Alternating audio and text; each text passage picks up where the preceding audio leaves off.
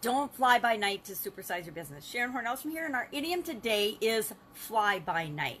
Now, sometimes I can find a way to twist an idiom to make it work toward how do we build our business? How do we supersize and grow our business? But fly by night has got the exact opposite meaning of what we want to be doing when we're creating our business. It means to sell at a, a profit and make a quick buck and then disappear in the middle of the night, right? It, it describes a swindler or an unreliable person.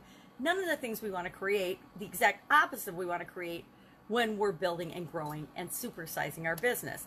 So this one I'm coming right out and I'm saying, yeah, don't be a fly by night organization if you want to grow and build a business, if you want to grow your reputation, if you want to create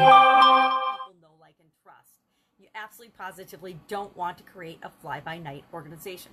This is one of those idioms that's from the late 1800s, and it actually comes from women that they thought were witches because witches were believed to fly around at night, so they would disappear in the middle of the night, right? They would show up and then they would disappear at night because they flew around at night.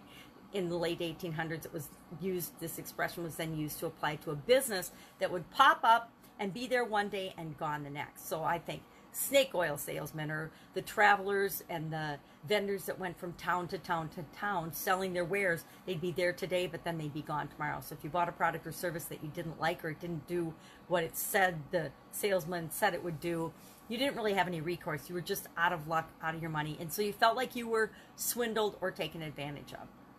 Nowadays with the internet and the, our ability to research and look into different companies and organizations, it should be harder to get swindled. Although I think that there's so much more swindling going on, it may actually be easier.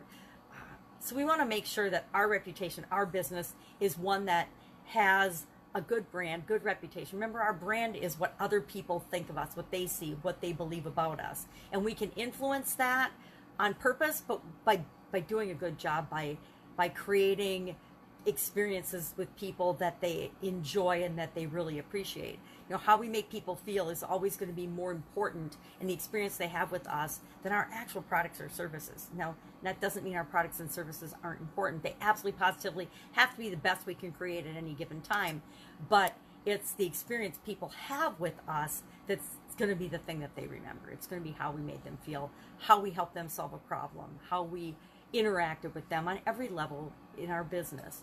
So the last thing we want to do is be seen as somebody that's just out for ourselves or just out to make money or somebody that is shady or unethical um, in any way, shape, or form. I think, you know, carnies or carnivals or, or pop up things, you know, even even farmers markets. We look at farmers markets and we're like, oh, these are so trustworthy. They're local farmers, they're coming and they're selling their wares.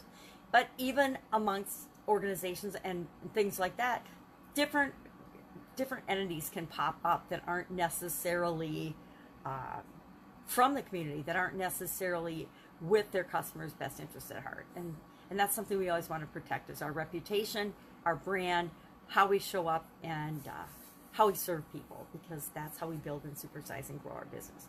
Love to know if you've had any experience with fly by night vendors, fly by night people uh, I can think of other things that are fly by night that have nothing to do with business or nothing to do with um, swindling other people. Although I guess in relationships, sometimes people swindle other people and they they uh, represent themselves as something that they're not. I think we've all had experiences with people who aren't who they say they are, or they're pretending to be something or someone that they're not. Uh, be curious what your experience has been with this particular idiom. I gotta think about it. I don't think that I've really fallen for very many fly by night things or fly by night organizations. Sometimes in business, so often businesses come and go. They're in business one day, they're out the next, especially during times like right now with COVID. I mean, some of the businesses that we've done business with for decades are actually folding up, closing up shop and, and, and disappearing. You know, I think Pier One Imports, you know, Pier One's been around for how many decades now, and they're they're closing up shop. Um, and, and the businesses that have been a big part of our life come and go like that all the time. That's it. That's our idiom for today. I'll be with you tomorrow with another interesting idiom. What does it mean? Where does it come from? And how might you apply it to your business? And in today's situation, how not to use it in your business, how not to show up, how not, to, what not to do when you want to build and grow your business. Have an amazing day, and I'll, of course, be with you tomorrow.